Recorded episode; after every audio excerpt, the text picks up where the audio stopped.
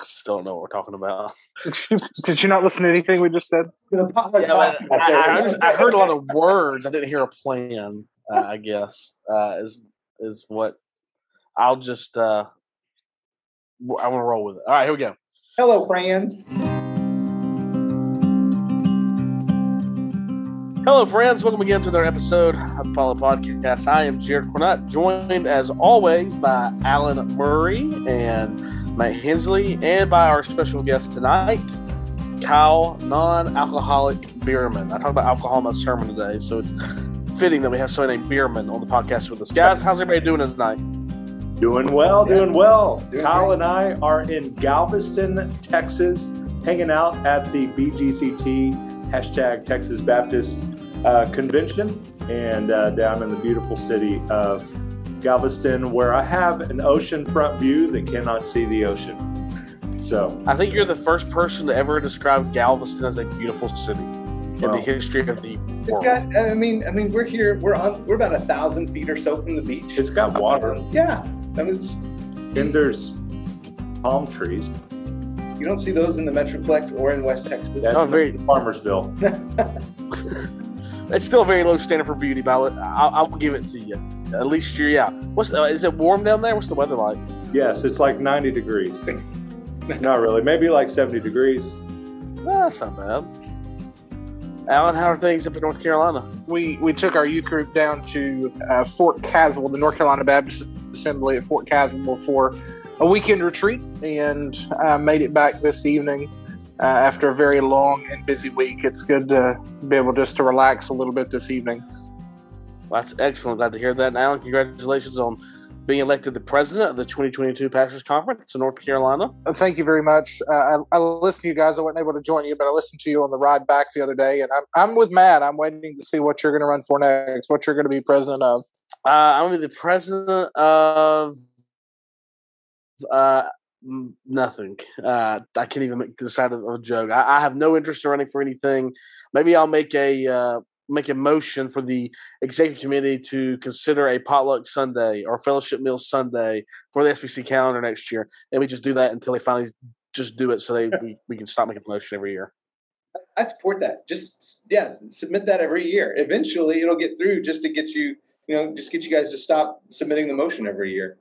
I, I, I support that. I'm on board. I think it's a great idea, honestly. Uh, all right, here we go. So uh, we're not here to talk about motions that we might make at the annual meeting next year, though we may talk about that another time. Uh, it is state convention season. Uh, state conventions are happening everywhere. Alan, you were just at the North Carolina State Convention, obviously, as you got elected Pastors Conference president. Uh, give us a perspective of what that was like. Uh, how was the attendance? Uh, you know, last year's a little bit different. This year's a little bit more open. How was the attendance there in North Carolina compared to maybe more normal years? And uh, what was accomplished? Yeah, so attendance this year was uh, radically different than last year. Last year we had a, a one day, basically four hour meeting where we did bare minimum business and recognized our former EDT and his retirement. Uh, this year we, we had our typical uh, Monday evening, all day Tuesday kind of convention meeting. And it honestly, and I'm not the only one to say this, was probably one of the best, if not the best, convention meetings that we have had in years. Everybody I, I saw on social media, everybody I've talked to in person or over the phone or over text is just genuinely really, really excited about the direction of the Baptist State Convention of North Carolina. Of course, we have new leadership.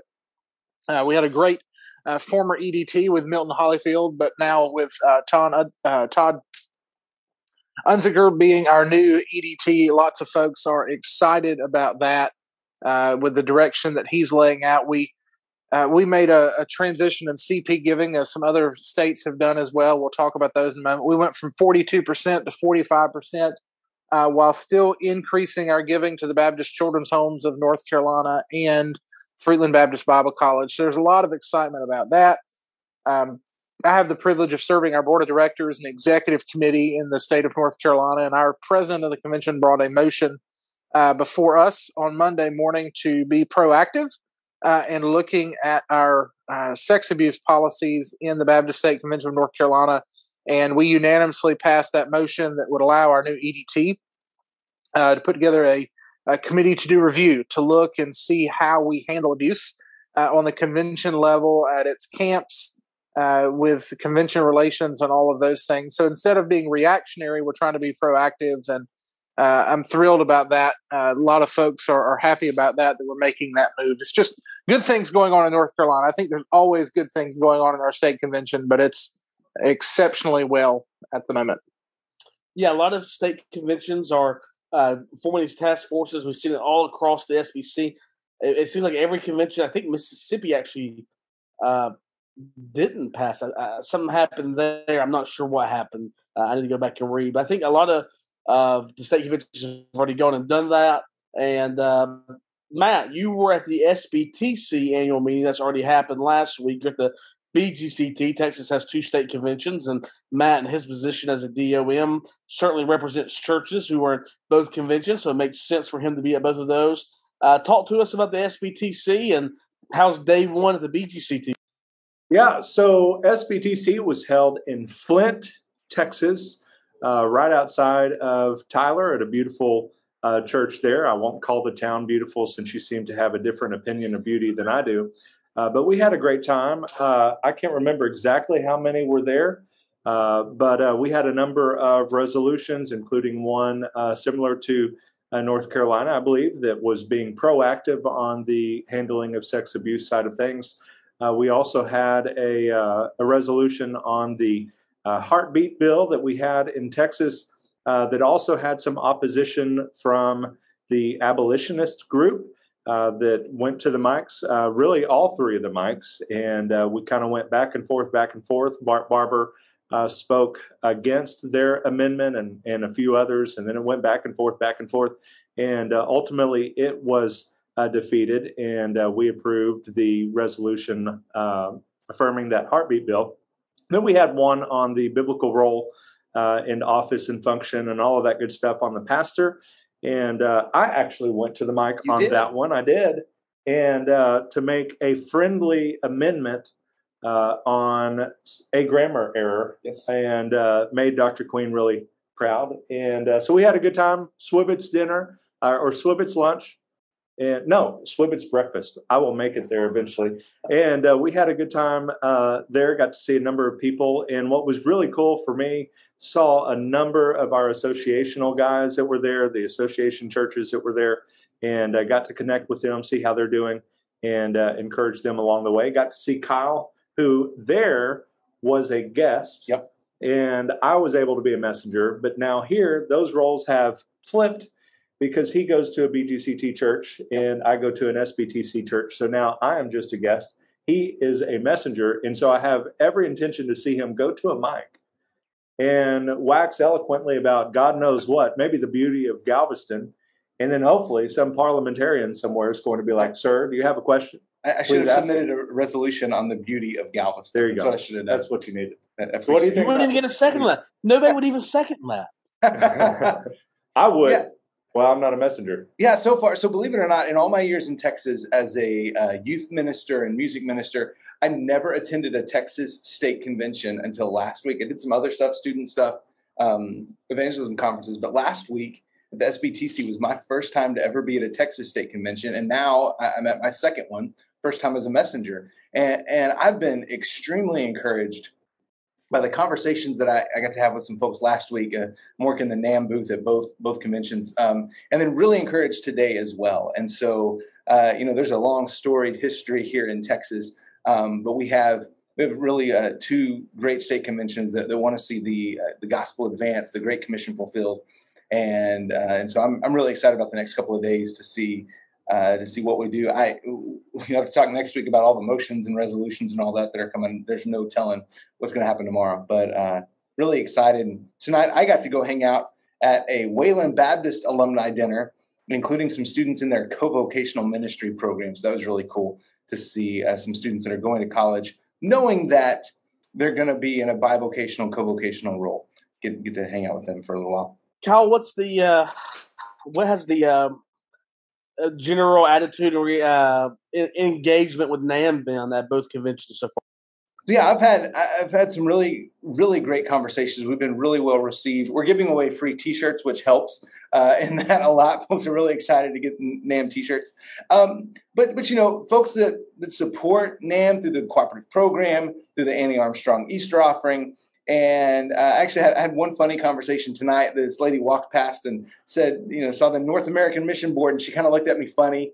And she goes, "Is is this a Southern Baptist group?" uh, yes, ma'am. It used to be called the Home Mission Board, and I still got a blank stare.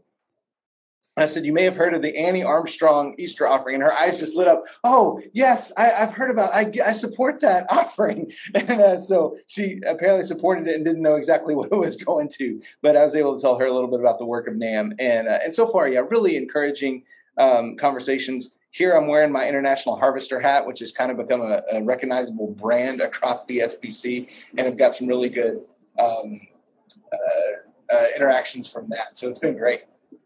Well, that's good to hear. Uh, it's good to hear all the things that are happening across the SBC, uh, SBC and the state conventions. Uh, make sure you drop us a note on Twitter, on Facebook. Let us know maybe something that have at your state convention that uh, was pretty cool.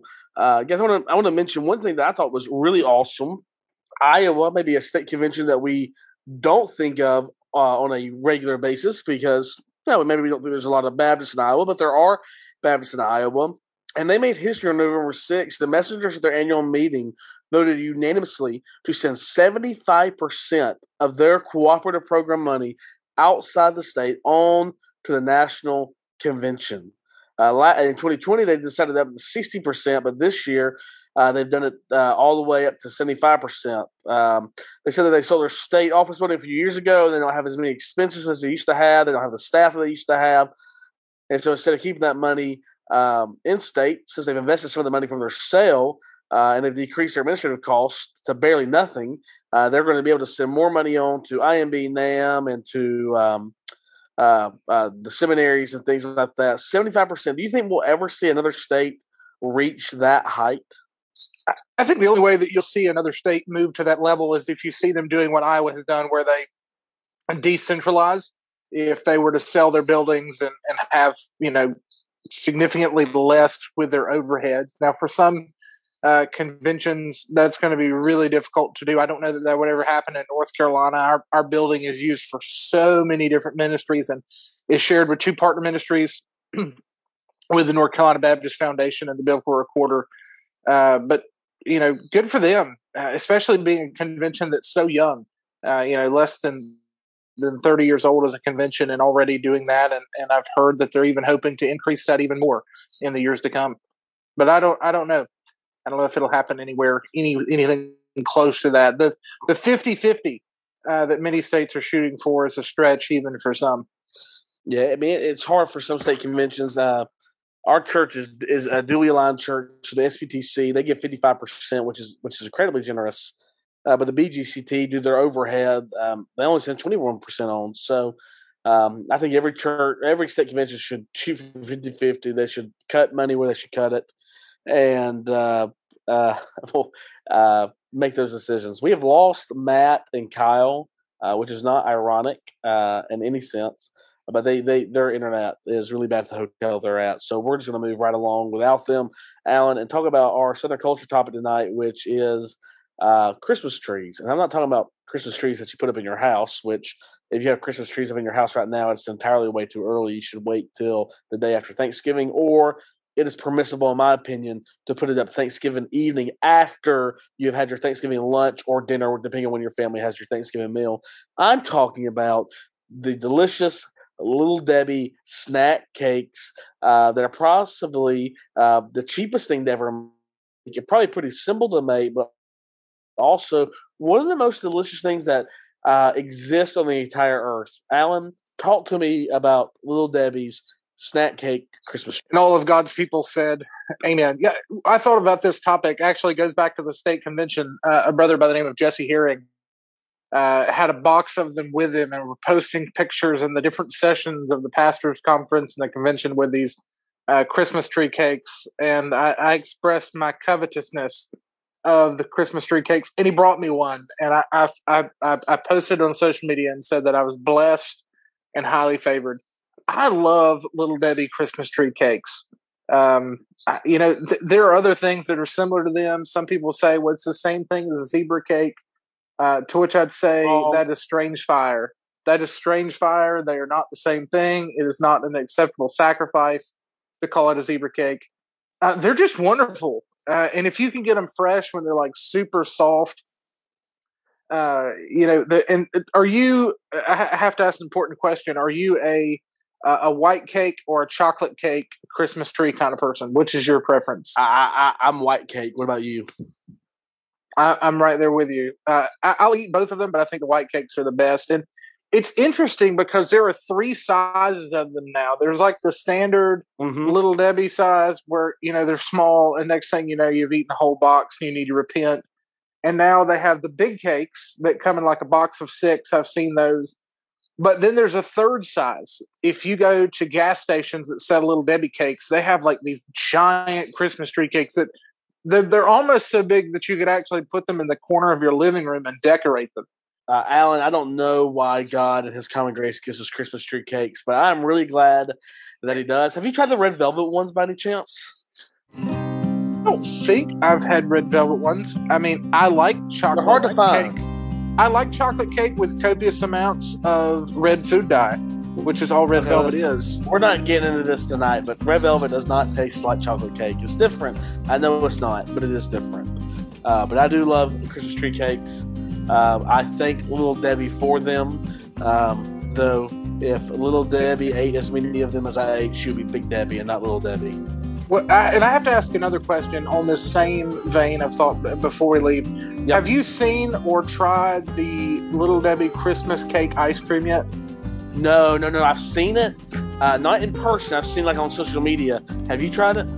I, I've not. I've only seen it on the internet. But whenever, I'm whenever sure it happens, actually I'll try it.